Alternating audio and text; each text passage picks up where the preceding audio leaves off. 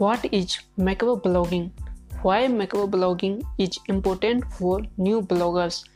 What are the pros and cons of macroblogging? Hey, this is Sanjay, 7 year experience in digital marketing. In this episode, I will talk about macroblogging, the importance of macroblogging for the new bloggers, and the last but not least, I will discuss some important pros and cons of macroblogging. So let's get start सबसे पहले हम इस episode में micro blogging क्या होता है, इसके बारे में जानेंगे। जो लोग जानते हैं, वो और जान लें, और जो नहीं जानते हैं, वो नए सिरे से इस चीज़ को जान लो। ठीक है? तो माइक्रो ब्लॉगिंग क्या होता है? माइक्रो ब्लॉगिंग एक सब पार्ट होता है ब्लॉगिंग का। यदि मैं सिंपल वर्ड में कहूँ तो माइक्रो ब्लॉगिंग सब सेक्शन होता है। किसी भी एक सेक्शन का। फॉर एग्ज़ाम्पल यदि आप एक पेन के ऊपर ब्लॉग लिखते हो, है ना? आप किसी एक पेन के ऊपर ब्लॉग लिखते हो तो पेन के अंदर क्या क्या होता है? पेन के अंदर कैप होता है, इसका कवर होता है रिफिल होता है इंक होता है और नीब होता है एक्सेट्रा तो ये सब कुछ मिलके एक पेन बनता है। तो यदि आप पेन के ऊपर ब्लॉगिंग लिखते हो तो आप यदि इस चीज़ को एक ब्लॉग मानते हो, एक पेन का ब्लॉग ठीक है? तो आप ऐसा कर सकते हो कि आप सिर्फ़ एक पेन के कैप के ऊपर ब्लॉग लिखो। तो आप यदि पेन के कैप के ऊपर ब्लॉग लिखते हो तो ये हो जाता है सब सेक्शन पेन का सब सेक्शन ठीक है? तो इस चीज़ को आप माइक्रो ब्लॉग बोल सकते हो, जिसके जिसमें सिर्फ़ और सिर्फ़ कैप के ऊपर होगा। अब डिफरेंट डिफरेंट पेन है तो उनका डिफरेंट डिफरेंट कैप होगा। कैप का डिफरेंट डिफरेंट साइज़ होगा, स्टाइल होगा, कलर होगा एक्सेट्रा मटेरियल कौन सा है?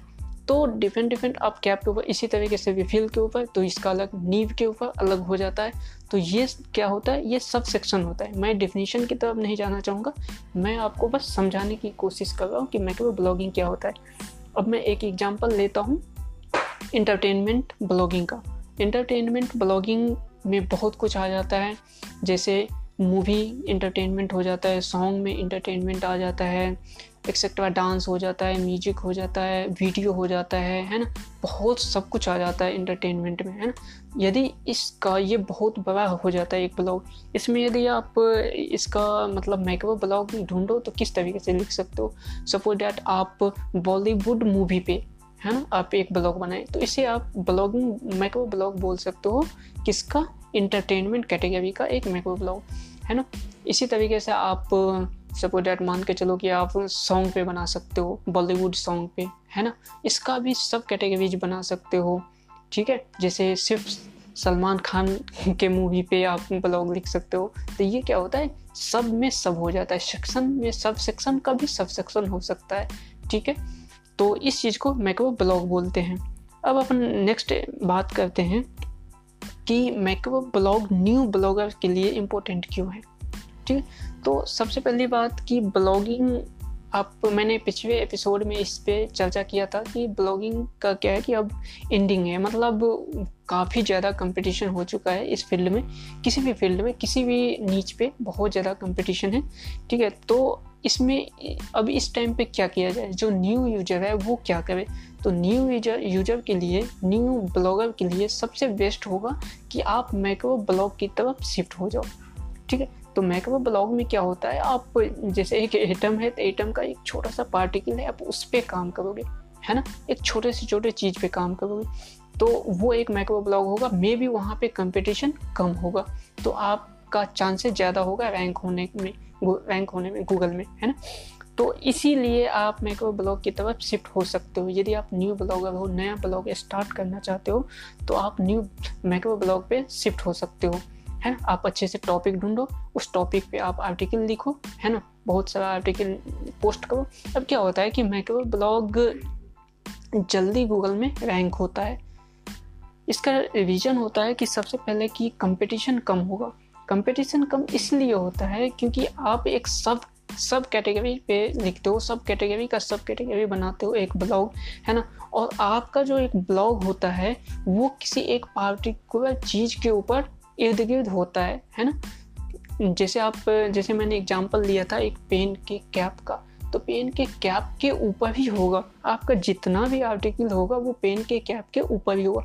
तो गूगल इस चीज़ को ज़्यादा इम्पोर्टेंस देता है कि आपका जो ब्लॉग है, वो किसी एक स्पेसिफिक नीच के ऊपर है है ना? तो इस वजह से भी आपका ब्लॉग जो होता है रैंक होता है। दूसरी बात ये होता है कि आपके ब्लॉग में जो होता है वो long term long tail keyword आता है। जब भी आप माइक्रो नीच के ऊपर काम करते हो तो वहाँ पे लॉन्ग टेल कीवर्ड आता है है ना? तो इस वजह से भी आपका ब्लॉग रैंक होता है। ठीक है तो क्यों स्टार्ट करना चाहिए? मैं इसी पे अभी बात कर रहा था।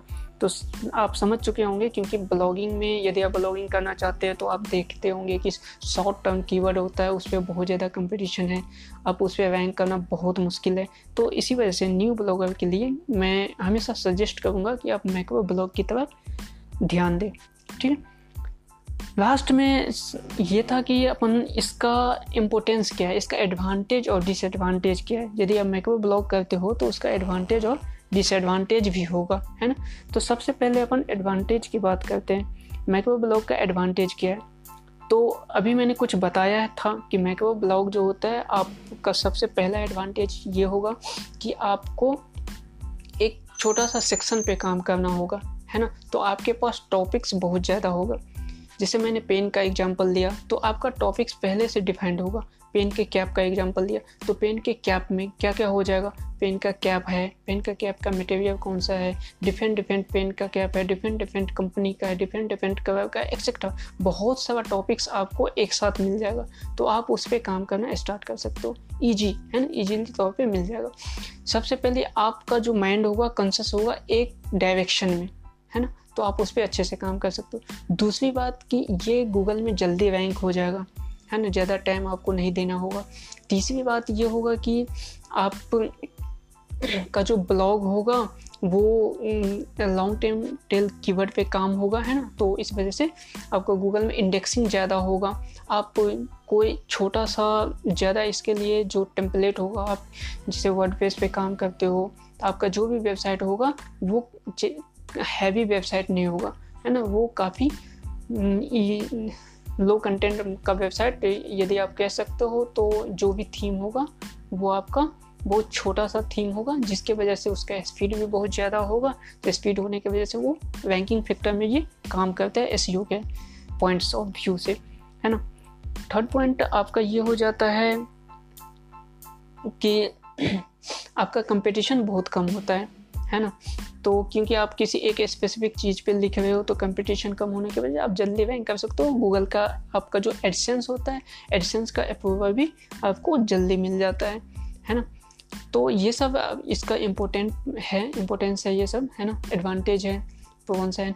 इसका कॉन्स क्या क्या है? इसका डिसएडवांटेज क्या है? तो डिसएडवांटेज भी है। डिसएडवांटेज सबसे पहला डिसएडवांटेज ये है कि आपका जो कंटेंट होगा जो आप आर्टिकल लिखोगे वो एक लिमिटेड होगा। लिमिटेड आर्टिकल जैसे आप पेन के के कैप के ऊपर लिखोगे तो आप पेन के कैप के ऊपर पे कितना आर्टिकल लिख सकते हो, है ना? तो एक लिमिटेड होता है। जो आपका आर्टिकल होता है, वो लिमिटेड होता है। आप दो महीने, चार महीने छः महीने तक इसे लिख सकते हो। बट आप अच्छे से माइंड पे उस पर ये करोगे, ढूंढोगे तो और भी आर्टिकल आपको मिलेगा। बट ये देखा गया है कि जो भी जितना भी मैक्रो ब्लॉगिंग होता है, उसका एक लिमिटेशन होता है। है ना तो एक लिमिटेड होता है। आप ज़्यादा फैला नहीं सकते। ठीक है तो सबसे मेन जो डिसएडवांटेज होता है, यही होता है इसका। इसके अलावा कोई ज़्यादा कुछ डिसएडवांटेज इसमें नहीं देखा गया है है ना? इसमें ज़्यादातर एडवांटेज ही है। तो आशा करता हूँ दोस्तों, आपको ये एपिसोड काफ़ी पसंद आया होगा, आपको यहाँ से काफ़ी नॉलेज मिला होगा। यदि आप भी माइक्रो ब्लॉगिंग पे काम करना चाहते हो तो आप जल्दी से जल्दी स्टार्ट करो, आप टॉपिक ढूंढो। इस सीरीज़ में मैं मैक्रो ब्लॉग पे ही बहुत सारा एपिसोड बनाऊँगा। ये सेकंड एपिसोड है। मैं थर्ड एपिसोड में इस पर आगे चर्चा करूँगा। तो आप मुझे फॉलो कर सकते हैं। एंड यदि आपको अच्छा लगा तो आप इसे शेयर भी कर सकते हैं। ठीक है, अपने दोस्तों के साथ इसे लाइक कीजिए। एंड आप मुझे यूट्यूब पे भी सब्सक्राइब कर सकते हैं। इंस्टाग्राम पे फॉलो कर सकते हैं। ठीक है दोस्तों, जय हिंद, जय भारत।